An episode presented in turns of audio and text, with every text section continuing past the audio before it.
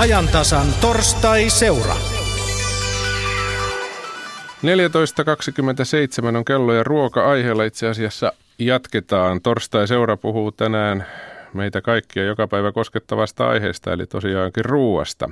Ja tarkemmin sanoen puhutaan elintarvikkeiden koko ajan lisääntyvästä luokittelusta – Kananmunapakkauksissahan tähän luokitteluun on jo totuttu, mutta vähitellen se on levinnyt myös muihin elintarvikkeisiin. Mitä tämä tarkoittaa kuluttajan eli ostajan kannalta, siitä on siis tarkoitus keskustella. Ja niin kuin torstai-seuran asiaan kuuluu, lähetys siirtyy kohta vartiksi pois Pasilasta, tällä kertaa Mikkeliin, mutta sitä ennen kuitenkin esitellään tänne Pasilan studion saapunut vieraamme erikoistutkija Mari Diva kuluttajatutkimuskeskuksesta. Tervetuloa. Kiitos. Teit 2008 väitöskirjan ja käsittelit kuluttajien näkökulmaa terveelliseen syömiseen ja niin kutsuttuihin terveyttä edistäviin elintarvikkeisiin. Maalikko ajattelee, että tuon 2008 jälkeen on markkinat ovat muuttuneet radikaalisti, eli niitä on tullut paljon lisää. Onko se totta? Onko markkina muuttunut? No itse asiassa ei kovin paljon, yllättävänkin vähän varmaankin. Ja yksi tärkeä syy tälle on, on varmastikin se, että EU-lainsäädäntö näistä terveysväitteistä astui voimaan tuossa reilu vuosi sitten. Ja EU on hyväksynyt varsin pienen osan niistä terveysväitteistä, joita, joita siihen mennessä esitettiin markkinoilla. Ja siksipä näitä, näitä uusia tuotteitakaan ei ole kovin paljon markkinoilla ilmestynyt. Eli jos joku väittää olemassa terveysvaikutteinen, niin se on pitänyt pystyä jotenkin todistamaan. Kyllä, sillä täytyy olla ihan tieteelliset todisteet. Ja se taitaa olla sitten taas vähän hankalampi kuvio saada se todistettua. Kyllä, täytyy olla sitä tieteellistä tutkimusta niiden väitteiden taustaksi. Ja yksi tutkimus ei riitä, pitää olla paljon näyttöä. No tässä sellainen perusajatus myöskin on, kun ihmiset miettivät niitä kananmunapaketteja, niissä on hyvin tarkat luokittelut, mikä on minkäkin kokoinen, mikä on missäkin tuotettu, että tämä sama ajattelumalli, tällainen luokittelu olisi levinnyt muihinkin elintarvikkeisiin. Pitääkö se Marini vaan sinun kokemuksesi mukaan paikkansa? No ei oikeastaan. Kyllä kananmunat on, on sillä lailla poikkeus, että niitä lajitellaan tällä lailla tuotantotavan mukaan. Muissakin elintarvikkeissa on toki luomutuotteita ja tavanomaisia tuotteita, mutta kananmunilla se on paljon hienosyisempi se, se järjestelmä. Niin, eli siellä tämä on viety pidemmälle. Osaatko muuten sanoa siihen, miksi se on kananmunilla viety, kananmunissa viety niin pitkälle?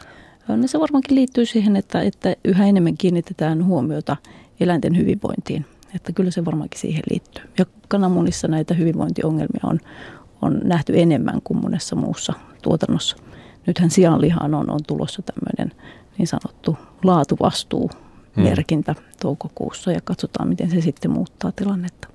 Puhutaan vaikka siitäkin vähän lisää tuonempana, mutta niin kuin tosiaan torstai-seuran asiaan kuuluu, keskustelu seura- siirtyy seuraavaksi vartiksi Mikkeliin, Yle Etelä-Savon studioon. Siellä studiossa toimittajana on Satu Haapanen.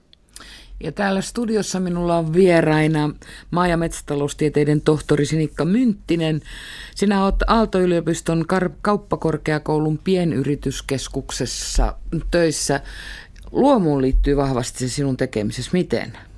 Kyllä me ollaan yhteistyökumppanina näiden muiden yliopistollisten toimijoiden kanssa näissä luomuasioissa. Muun muassa Luomuinstituutti on meidän yhteistyökumppani, tai me olemme heidän yhteistyökumppaneitaan.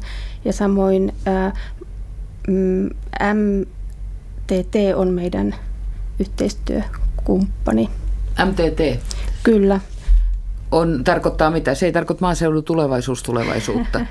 ei vaan ää, maa- ja elintarviketalouden tutkimuskeskusta. Hyvä, kiitoksia. Ja toinen Mikkelin studion vieras on äh, Heli äh, Ursiin. Sinä olit ruokapiiri Lipstikan aktivisti ja yhtenä päivänä heräsit ja huomasit perustaneesi lähi- ja luomuruokakaupan yhdessä kaverisi Mia Taivalantin kanssa. Joo, juurikin näin, että huomasin, että herranen aika, että tässä ollaan yritystä perustamassa ja, ja nyt tämä Tuorepuoti Oy on ollut no, virallisesti niin kuin kesäkuun ensimmäisestä päivästä alkaen, mutta meillä kauppa on ollut auki viime elokuusta asti, eli puoli vuotta tuli nyt täyteen. Eli sinä, teidän kauppa ei ole niin täysluomuuskovainen, teillä on myös ihan tavanomaisesti tuotettua lähiruokaa. Joo, me niin kuin ajateltiin, että halutaan suosia lähituottajien tuotteita Ja jos se on luomua, niin aina vaan parempi, mutta se ei ole se meidän niin kuin ainut kriteeri, eli lähi- ja luomuruokaa. No semmoinen kuluttaja, joka tulee teidän kauppaan, on tietysti tehnyt jo tietynlaisen valinnan. Hän ei ole mennyt suureen markettiin, vaan tulee sinne teille. Mutta miten tarkkaan kuluttaja tietää? Tietääkö hän, mitä hän tahtoo ja tietääkö, mitä erilaiset nimitykset tarkoittavat? No, meillä on monenlaisia asiakkaita, eli on niitä, ketkä todellakin niin kuin tietää, mitä he tulevat hakemaan ja mitä he tulevat ostamaan. Mutta sitten on paljon niin kuin, uusiakin asiakkaita, jotka tulee, niin kuin, että, että mitähän täällä on ja, ja kyselee paljon ja he ei tiedä. Mutta me kerrotaan, me itse tiedetään tosi hyvin, että mistä meidän kauppaan tulee lihat, kananmunat, juurekset. Me tunnetaan ne tuottajat, me nähdään heitä viikoittain. Mutta onko tämä tieto tärkeä myös kuluttajalle vai riittääkö se, että hän saa itselleen sopivaa hintaista tavaraa? No se riippuu asiakkaasta. Että kuten sanoin, niin meillä on monenlaisia asiakkaita. Jos sinä olet nelihenkisen perheen äiti, jos kuvitellaan, että sinä menisit ihan tavalliseen isoon markettiin, niin riittäisikö se tieto, mikä siellä on tarjolla, riittäisikö se sinulle? No ei nyt tällä hetkellä kyllä enää riitä. että en ole markettien lihoja ostanut kahteen puoleen vuoteen, että kaikki lihat on ostanut suoraan tuottajilta ja nyt tietysti sitten omasta kaupasta. Että Sinikka Mynttinen, kun sinä teet työtä tämän luomun kanssa, oletko törmännyt sellaiseen asiaan, että käsite luomu mielletään usein, että jos on luomua, niin se on terveellistä. Ja tutkittuahan se ei ole terveellisyyden kannalta. Kyllä, olen siihen törmännyt ja tietyllä tavalla itsekin ajattelen niin, että noin maalaisjärjen pohjalta niin luomutuotteissa ei olla käytetty torjunta-aineita, ei keinotekoisia lannoitteita. niissä eläinten antibioottihoito on hyvin tarkkaan säädeltyä ja kontrollissa ja mutta miksi tämä ei ole tutkittu, että olisi niin terveysväittämä? Koska tämä on luomua, tämä on siksi terveellisempää kuin teho tai tavanomaisesti tuotettu tavara? No on ymmärtänyt niin, että, että ihmisen keho ja elintoiminnot on niin vaikea ja kompleksinen asia kaiken kaikkiaan, että yhden tietyn torjunta-aineen tai yhden tietyn ruoka-aineen jättämät jäljet, ne on hyvin vaikea sieltä tavallaan jäljittää, että mihin ne johtaa, mitä ne on aiheuttanut. Ja tätä tutkimusta kyllä tehdään koko ajan. Mutta itse voisin tähän vielä lisätä, että, että niin kuin maalaisjärjellä ajateltuna, että jos syöt luomua, ja, eli et syö niitä torjunta-aineita, ja koska kaikkihan ne aineet, mitä käytetään siinä viljelyssä, nehän imeytyy siihen tuotteeseen. Onko se todistettu, tutkitusti todistettu? No, mä saanko kertoa yhden esimerkin? Kerro, kerro. Tämä ei ole mitään tutkittua, mutta tämä on, niin kuin, mitä on ihmisiltä kuullut kokemuksia ja tuottajilta kokemuksia ja asiakkailta kokemuksia. Eli esimerkiksi vaikka mansikka. Että et jos se viljellään luomusti, niin mä tunnen ihmisiä, ketkä ovat luulleet, että he ovat allergisia mansikalle. Että heille tulee oireita, esimerkiksi suuturpoa, mutta kun hän on syönyt luomumansikkaa, niin sitä oiretta ei ole tullut. Eli hän voikin syödä luomumansikkaa. Eli onko hän allerginen mansikalle vai onko hän allerginen sille jollekin aineelle, torjunta-aineelle, mitä on käytetty siinä tavanomaisen mansikan viljelyssä. Samankaltaisia tarinoita kuulee muuten maidosta. Minulla on laktoosiintoleranssi, paitsi jos syön jotain, mitä lienee erilaisesti tuotettua maitoa. Mynttynen, kuulostaako tutulta? Kyllä, ihan omakohtaisesti kuulostaa tutulta, koska olen luullut, että olen ollut reilu 20 vuotta laktoosiintolerantikko. Kunnes nyt viime vuosina, kun on siirtynyt luomu maitotaloustuotteisiin, niin on huomannut, että, että ne eivät aiheutakaan niitä oireita ja on tullut siihen tulokseen, että tämä mun herkkyys liittyykin mahdollisesti johonkin muuhun, ehkä siihen maidon prosessointiin, miten sitä valmistetaan ja tuotetaan. Luomumaidon kohdalla se prosessointi on hyvin pientä. Selittäkää nyt minulle tyhmälle, että kun te tekin kaksi virkkua vireää tietäväistä naista, niin miksi ei synny sitten sitä tutkimusta, jolla tämä voitaisiin todistaa? Että se menee niin kuin musta tuntuu periaatteella tällä hetkellä. Niin, ehkä siinä on se, että sitten kun nyt on isot ketjut ja tämmöiset niin kuin vallanneet markkinat, niin sitten jos tulee tavallaan nä, niin sitä tutkittua hyvää tietoa näistä marginaalijutuista, luomusta ja näistä, niin se ehkä tekee hallaa sitten tälle isolle bisnekselle. Se on vähän sama niin kuin lääketeollisuudessakin ja muussa, että, että eihän niitä huonoja puolia tuoda esille. Sinikka Kyllä, aivan. Näin se on. Ja Toisaalta voin tuoda sellaisen positiivisen näkökulman tähän asiaan, että tämä luomuinstituutti, joka toimii täältä Mikkelistä käsin, sillä on laajat tutkijaverkostot ympäri maan ja heidän tarkoituksenaan on tutkia myös näitä asioita, luomun terveellisyyttä muun muassa. Oletteko panneet merkille, että nämä tavanomaisesti tuotettujen tuotteiden ja niistä jalostettujen edelleen erilaisten tuotteiden mainosmiehet kyllä tiedostavat sen, että luomu antaa mielikuvan kaikesta hyvästä. Marketissa on tavaraa, joka ei väitä olevansa luomua, mutta sen nimestä voisi päätellä, että tämä on tosi hyvää. Minäkin olen niin virkeänä syönyt noita vapaankana munia, mutta vaikka kuvittelen sen olevan melkein luomua, ei se ole. Luonnonjukurtti, se on ihan eri asia kuin luomujukurtti. Kyllä näin on ja sehän on ihan selvää, että, että mielikuvilla pelataan markkinoilla. Ja jos tämmöinen mielikuva luomusta, josta kuitenkin äh, alkaa jo äh, valtaosalla kuluttajista olla se käsitys, että se on äh, hyödyllistä, niin ähm, silloin näitä mielikuvia totta kai käytetään hyväksi. Toisaalta ei se ole kiellettyä. Mutta miksi luomuväki ei viritä vastavalkeita ja selitä, että meidän luomu on ihan oikeita luomua ja ostakaa sitä?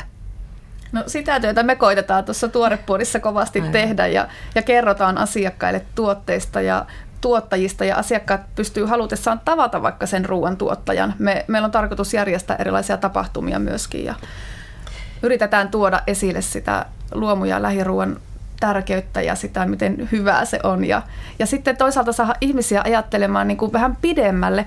Eli kun panostaa siihen ruokaan, ruoan laatuun, vaikka se tuntuisi sillä ostohetkellä, että onpas tämä kallista, se on kalliimpaa kuin tavanomainen, mutta se ei järkyttävän kallista ole. Että ihmisillä on vähän väärä mielikuva siinäkin. Mutta tota, se, että et pysyt terveempänä, säästät lääkärikuluissa, säästät lääkekuluissa. Älä sano noin, jos et pysty todistamaan. no en pysty, mutta että, niin. että, että jotenkin, kun meillä on paljon asiakkaita sit sellaisiakin, että, että ketkä on niinku havahtunut, että hän on sairastunut ensin vakavasti. Ja sitten on ruvennut miettimään, että mitähän sitä voi syödä ja mitä niinku söisi. Ei, ei nyt ruveta siitä luomusta syöpälääkettä tekemään. Joo, ei, ei. ei. mutta että se mm. just, että nämä niinku lisäaineet ja tämmöiset, kun jos paljon niitä syödään, sitäkään ei ole tutkittu, mitä ne aiheuttaa pitkällä aikavälillä. Mm. Että ei ole tutkittu myöskään sitä luomua, mutta se just, että, että miten, ehkä just tämä mielikuvilla markkinointi ja kaikki, että, että ihmisiä voi harhaan johtaa helposti. Sinikka Mynttinen. Äh, joo, se on totta, että, että luomua täytyisi tuoda enemmän esille ähm, realistisesti – totuudenmukaisesti niitä asioita, mitä siihen liittyy ja mitä ei liity. Minusta on hienoa, miten tuorepuoti tosiaan lähestyy asiakkaitaan, kuluttajia mm-hmm. ja kertoo, kertoo asioista. Ja toivoisin, että enemmän meidän nämä valtaväylän kaupat tekisivät tätä samaa. Hyvin vähän siellä näkee tietoa luomutuotteista. Luomutuotteet alkavat olla löydettävissä, ne on merkitty hyllyreunoihin, mutta silti enemmän tietoa voisivat jakaa. Usein luomun tuottamiseen liittyy semmoinen vahva aate. Siellä on takana harmaa väsynyt viljelijä, joka raataa ja antaa kaikkensa, jotta voisimme paremmin ja teki, saisimme puhdasta ruokaa. Puuttuuko siitä se bisneksen tekokyky? Miksi luomu on aina niin selkeästi kalliimpaa kuin tavanomaisesti tuotettu tavara? No minusta, minun mielestä tämän asian voisi kääntää toisinkin päin. Jos me mennään ostamaan esimerkiksi elektroniikkaa, me ei välttämättä haeta sitä halvinta tuotetta sieltä kaupasta. Ja, ja itse olen oppinut, että, että jos haluaa saada jotain laadukasta, niin silloin se ei välttämättä ole se edullisin tuote, mitä kannattaa etsiä. Joten jos haluan saada laadukasta ruokaa, jota syön ja sanotaan, että ihminen on sitä, mitä syö, niin silloin minusta on loogista lähteä siitä, että, että se ei ole se halpistuote siellä marketin hyllyssä tai Eli voiko se idea olla tässä? Eli osta luomua, se maksaa enemmän, eli se brändi olisikin siinä. Ihan vapaasti käyttöön. Niin. Sinikka Mynttinen, kun sinä työksesi sitä luomua teet, niin olen miettinyt joskus, että ovatko eri maiden luomut yhteismitallisia. Suomalainen, suomalainen luomu, sehän on ihan täydellisesti ja eettisesti vahvasti tehty ja taatusti ei ole substraaliin laitettu joukkoon. Mutta jos minä ostan jonkun muun maan luomua, onko se samalla tavalla yhtä puhdasta? No siihen on tietysti vaikea vastata mm, mitenkään ehdottomasti, koska ei ole näitä tutkimustuloksia, mutta taashan tiedetään, että, että Suomessa – meidän tämä ilma, mitä hengitetään, on puhtaampaa kuin monessa muussa paikassa. Meillä ei ole raskasmetalleja samalla tavalla kuin jossain muualla maailmassa. Toisaalta taas tiedän, että nämä luomutuotteiden tuontia koskevat säädökset ovat hyvin tiukat Euroopassa ja myös tuolla Pohjois-Amerikassa – ja nämä ovat kaikkein suurimmat luomutuotteiden markkinat ja sinne tuodaan luomutuotteita ympäri maailmaa. Eli mikä tahansa ei kyllä mene läpi. Toisaalta sitten taas me noudatamme täällä tätä EUn, EUn luomusäädöksiä ja se merkitään tällä lehtitunnuksella tuotteisiin, että ne sen mukaan ovat tuotetut. Tiedän, että Saksassa on myös paljon tiukempia säädöksiä olemassa ja erilaisia luomutunnuksia tämän lehtitunnuksen lisäksi. Se Saksa mua vähän askarruttaakin. Tiedän kyllä, että ovat tunnollisia ja tekevät bukstaavien mukaan, mutta niiden ilma ei ole ikään niin puhdasta kuin meillä. Eli sieltäkö se pöpö sitten hiipii mun ruokapöytään, niin vaikka kuin yrittäisin luomua syödä? No sieltä luulen, että se pöpö hiipii muutenkin kaikessa, mitä ruokaa sieltä tuodaan tai mistä muualta tahansa, missä tilanne ei ole yhtä hyvä kuin täällä meillä. Annetaan Nakilaineille ja Marinivalle puheenvuoro tässä vaiheessa ja palataan vielä myöhemmin tänne. Kiitoksia sinne Yle Etelä-Savon studioon Mikkeli, Satu Haapaselle ja kumppaneille. Jatketaan täältä ihan kohta, mutta otetaan tähän väliin yksi liikennetiedote.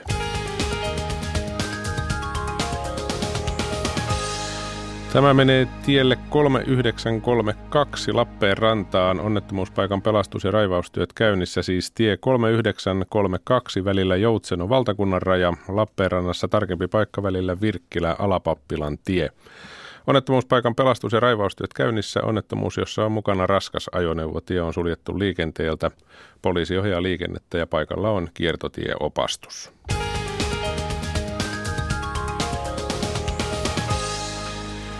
14.45 on kello ja tosiaan torstaiseura puhuu tänään elintarvikkeista ja niiden luokittelusta.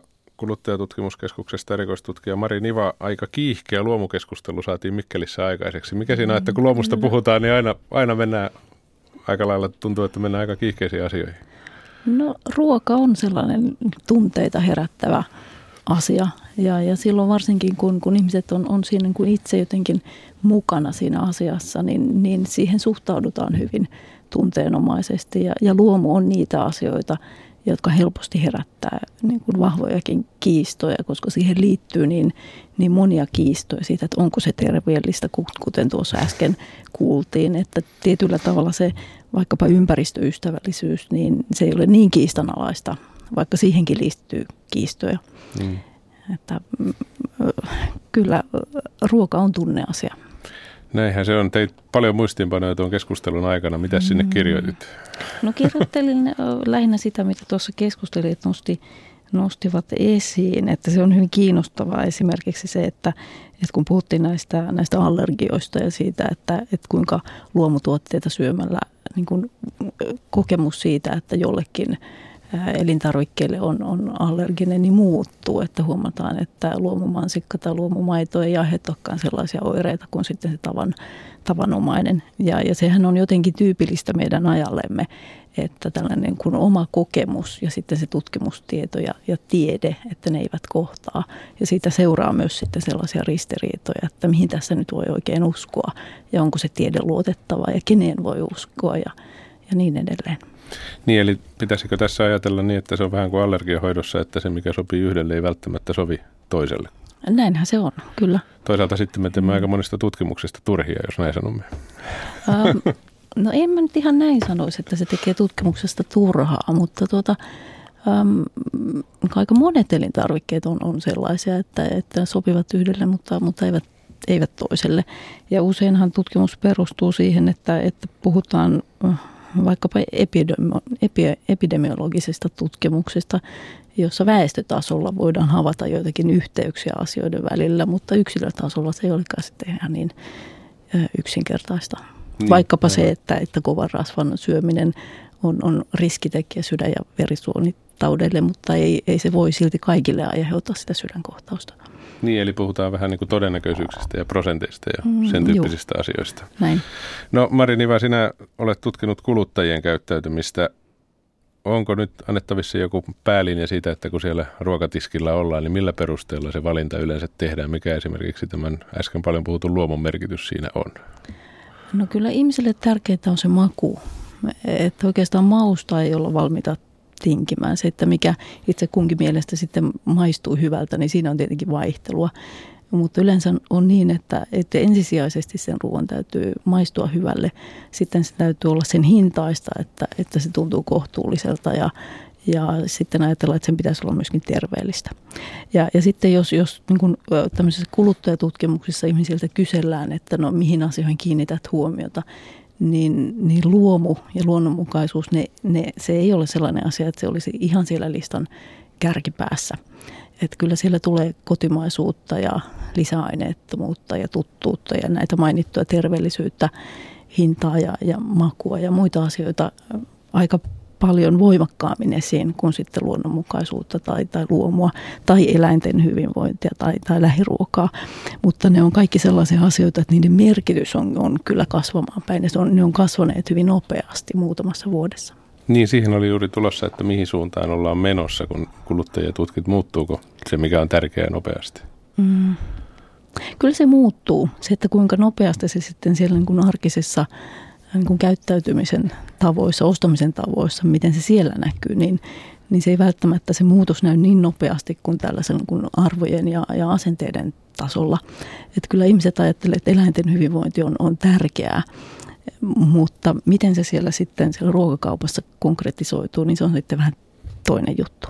Niin, eli se loppujen lopuksi on sitten lompakosta ja mausta ja tällaisista asioista aika paljon kiinni. Kyllä, ja saatavuudesta ja siitä, että uskotaanko, että jos siinä tuotteessa on vaikkapa joku merkki, niin, niin todistaako se, että se tuote on sitten jollakin tavalla parempi kuin, kuin sitten se tavanomainen.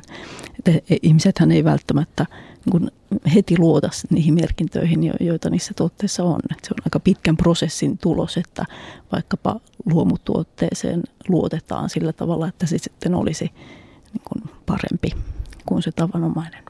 Niin sanoit tuossa, että asenteet tai se, miten ajatellaan esimerkiksi eläinten oikeuksista tai luomutuotteista, niin se saattaa muuttua ja moni ajattelee tietyllä tavalla ei kuitenkaan toimi niin. Voiko sitä jotenkin kuvata, että millä vauhdilla siellä tiskillä sitten oikeasti toimitaan eri tavalla? Muuttuuko se äärimmäisen hitaasti tai niin, että sitä tutkija tuskin huomaa vai tapahtuuko siinä sellainen muutos kuitenkin vuodesta toiseen, että sen huomaa? No en tiedä ihan vuodesta toiseen, mutta kyllä tässä niin kysyntä ja tarjonta on, on tietenkin vuorovaikutuksessa, että, että jos vaikkapa niitä, niitä luomumerkittyjä tuotteita sinne kauppaan tulee tarjolle, niin, niin, niin se vaikuttaa siihen kysyntään. Ja jos tuotteet sitten ja valmistajat kokevat, että näille varmaankin olisi kysyntää, niin, niin niitä sitten pyritään tuomaan sinne markkinoille. Mutta sitten jos, on, jos tuote on liian kallis, jos sitä ei markkinoida niin, että, että kuluttajat sen huomaa, niin, niin voi olla, että se sitten aika nopeasti sieltä kaupan tiskiltä häviää. Mutta vaikkapa lihatuotteissa niin taitaa olla niin, että, että se kysyntä olisi kyllä korkeampaa kuin, kuin se olemassa oleva tarjonta. Ja sitten on myös niin, että, että kuluttajat ei, eivät välttämättä ajattele, että, että heidän tehtävänsä olisi maksaa kaikesta siitä hyvästä.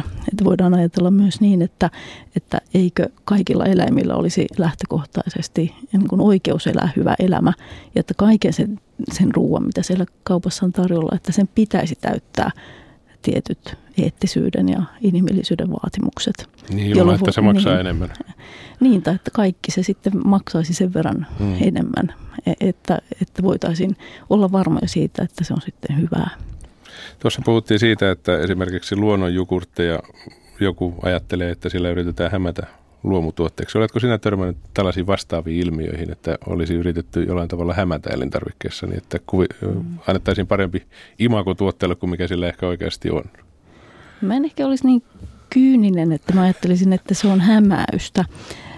Että usein se on vähän semantiikkaa, että miten, miten ihmiset sitten tulkitsevat tällaiset termit kuin luonnollinen luonnon jogurtti. Että se luonnon jogurttihan esimerkki tuotteesta, joka on vakiintunut merkitsemään sitä maustamatonta jogurttia. Ja, ja suomen kieli aiheuttaa tiettyä hankaluutta, että monissa muissa kielissähän se, se luomu on, se on organic englanniksi. Mm. Ja, ja kun Suomessa se luonnonmukainen ja luonnollinen, ne on käsitteinä niin lähellä toisiaan, että se helposti aiheuttaa sellaista mielikuvallista sekaannusta. Että englanniksi se luonnon jogurtti on natural yogurt, joka on sitten tietyllä tavalla se on niin suora käännös siitä englannin termistä. Niin tuossa Marini äsken jo puhuttiin mielikuvista ja sinäkin viittasit nyt mielikuviin. Tuotteissa luonnollisuus on yksi mielikuva tietysti tuotteella. Miten tärkeä merkitys näillä mielikuvilla on, kun puhutaan elintarvikkeiden ostamisesta ja markkinoinnista ja myynnistä? Kyllähän sillä on ihan, ihan valtava merkitys, että mikä on se, se mielikuva ja se tunne, joka siitä tuotteesta herää, kun, kun sitä ostetaan. Mitä ajatellaan siitä, siitä valmistajasta? Onko se lähellä, kaukana, pieni, suuri, luotettava, ei luotettava. Jos nyt ajattelee vaikkapa kansainvälisiä suuryrityksiä, joilla elintarviketuotannossakin joskus saattaa olla vähän kyseenalainen maine, niin kyllä niistä ajatellaan toisella tavalla kuin jostain kymmenen kilometrin päässä olevasta tutusta leipomosta nyt vaikkapa. Pitääkö tämä kääntää niin päin, että suuri merkitys siihen, mitä loppujen lopuksi valitaan, on sillä, että mihin se tietyllä kirjaimella varustettu kauppaketju ne mainosrahansa laittaa, minkälaiseen markkinointiin se mainosrahansa laittaa, niin se vaikuttaa hyvin paljon siihen, mitä päätöksiä siellä tiskillä tehdään. Kyllä, ja eikä pelkästään ne kauppaketjut, vaan ne, ne valmistajat myös, myös itse. Ja meillähän Suomessa elintarvikkeita markkinoidaan hyvin pitkälle hinnalla. Että jos katsoo päivän lehden ruokakauppamainoksia, niin kyllä se on se hinta – joka siellä hallitsee. Se on ehkä yksi selitys siihen, että minkä takia se, se hinta on niin merkittävä asia siellä ostopäätöksissä myöskin. Niin itse olisin kuvitellut, että se on se kaikkein merkittävin, kun mennään kauppaan, mutta olit siis sitä mieltä, että maku on kuitenkin se, mitä ensimmäisenä mietitään. Mm, Voiko niitä kyllä. olettaa järjestyksen näitä asioita, että mikä on ykkönen, kakkonen ja kolmonen, kun mennään valitsemaan? No se, on, se on tietysti vähän kyseenalaista, niin. että jos, jos ihmistä kysytään, että mitä asioita pidät tärkeänä, niin tämä on se, tämä on se listaus, että, että 90 jotakin prosenttia sanoo, että maku ja sitten ehkä sen jälkeen sitten tulee se, se, se hinta – mutta sitten jos yksilöltä kysytään, että mihin järjestykseen laitat, niin voi olla, että se on ihan toisenlainen järjestys. Ja varmasti löytyy niitäkin, jotka sanoo, että sen pitää olla luomutuotettua ja että se on se ykköskriteeri. Se on ainakin tämäkin asia siitäkin, näitä kysytään. Niinpä. Käydään Mikkelissä vielä muutaman minuutin ajaksi kyselemässä, että minkälaisia ajatuksia siellä tästä meidän keskustelustamme heräsi. Satu Haapanen. Ja studiossa Mikkelissä edelleen maa- ja metsätaloustieteiden tohtori Sinikka Mynttinen ja lähi- ja luomuruokakaupan perustaja Heli Ursiin. Oliko tässä äskeisessä keskustelussa jotakin, joka teissä herätti erityisesti tunteita? No, Maku, en tiedä tunteita, niin. mutta tota, tuli mieleen, että just näitä asennemuutoksiahan se vaatii. Että, ja just tästä niin kuin valikoimasta, että meidän kauppahan ei pysty niin kuin markettien kanssa kilpailemaan sitä valikoimasta ja sen takia meillä on niin kuin aivan eri valikoima justiinsa, että, että kun aika paljon ne isot ketjut sanelee niitä tiettyjä juttuja, niin me emme ole ketju, olla yksityisyrittäjiä ja me voidaan niin kuin ottaa juuri sellainen valikoima kuin me halutaan. Ja, ja tosiaan, että, että on niin kuin hauska kuulla näitä eri, eri juttuja, että tämä on ihan Sinikka Mynttinen. No itselleni tuli sellainen ajatus mieleen äm, näistä mielikuvistakin, että niihin voidaan ehkä sen takia yhä enemmän vaikuttaa tällä elintarvikepuolella ja elintarvikeostoissa, että uskoisin, että nykyihmiset ovat yhä enemmän vieraantuneet tästä itse tuotantoprosessista, ylipäätään maaseudusta. Ei tiedetä, mistä se ruoka tulee, miten se tehdään. Ja tällöin ollaan niin kuin enemmän näiden mielikuvien armoilla. Mielikuvien arvoilla kuljetaan niittylehmää en minäkään vielä erota lehmälehmästä. Kiitoksia keskustelijoille. Kiitos. Kiitos. Kiitoksia sinne Yle Etelä-Savon studioon Satu Haapanen ja vieraat myöskin.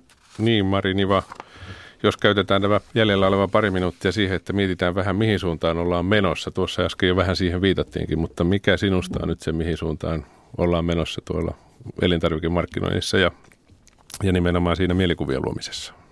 No kyllä tällä hetkellä näyttää siltä, että tämmöinen aitous, alkuperäisyys, luonnollisuus, on se sitten luomua tai, tai jotakin muuta luonnollisuuden ulottuvuutta, mitä sillä sitten ajatellaankin, eläinten hyvinvointi.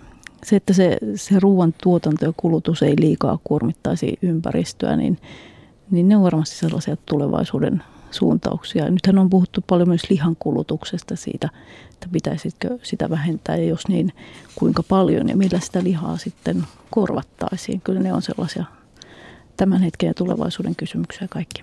Jossain vaiheessa ja puhuttiin paljon lähiruuasta ja puhutaan vieläkin. Mm-hmm. Onko se mm. sellainen asia, joka voi olla merkittävässä roolissa jossain vaiheessa, koska ihmiset kuitenkin asuvat tiiviisti pakattuna kaupunkeihin ja niitä tuottajia ei vaan kaupungin ja keskustoissa yleensä hirveästi ole. Onko tämä lähinnä niin sanotusti toimittajien kohkaamista vai onko lähiruoalla oikea merkitys? Kyllä lähiruoka monille ihmisille hyvin, hyvin tärkeää ja sitä ei ehkä kaupunkien keskustoissa samalla tavalla näe kuin sitten muualla Suomessa, e, että se, se lähiruoka saattaa monien ihmisten elämässä olla ihan toisella tavalla läsnä kuin sitten sen ydinkeskustassa asuvan ihmisen, jolla ei ole samalla tavalla kytköstä siihen, siihen lähituotantoon.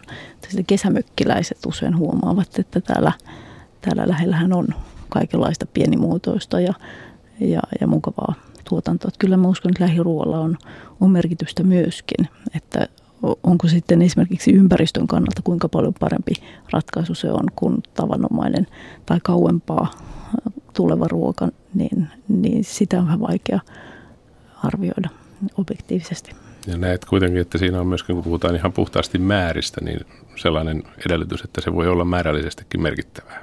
No se vähän riippuu siitä, että mikä määritellään lähiruuaksi, että onko lähiruokaa sitten vaikkapa kaikki kotimainen tuotanto vai asetetaanko joku jokin kilometri raja, että en oikeastaan osaa vastata tähän kysymykseen.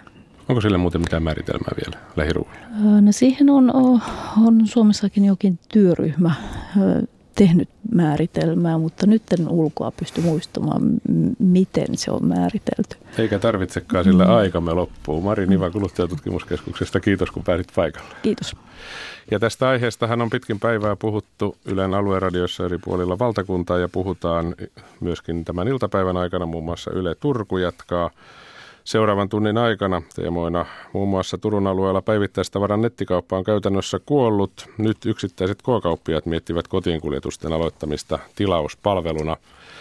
Ja Yle Savo on myöskin aiheen parissa. Siellä on kalluppia tulossa kello 15.15, 15, miten kuluttajat ovat tietoisia pakkausmerkinnöistä. Kello on ihan tuota pikaa 15. Kiitoksia kaikille, jotka olitte mukana. Ajantasa jälleen huomenna aamulla kello 10.03 ja aamupäivällä nyt tosiaan kello on 15 ja Radio Suomessa uutisten vuoro.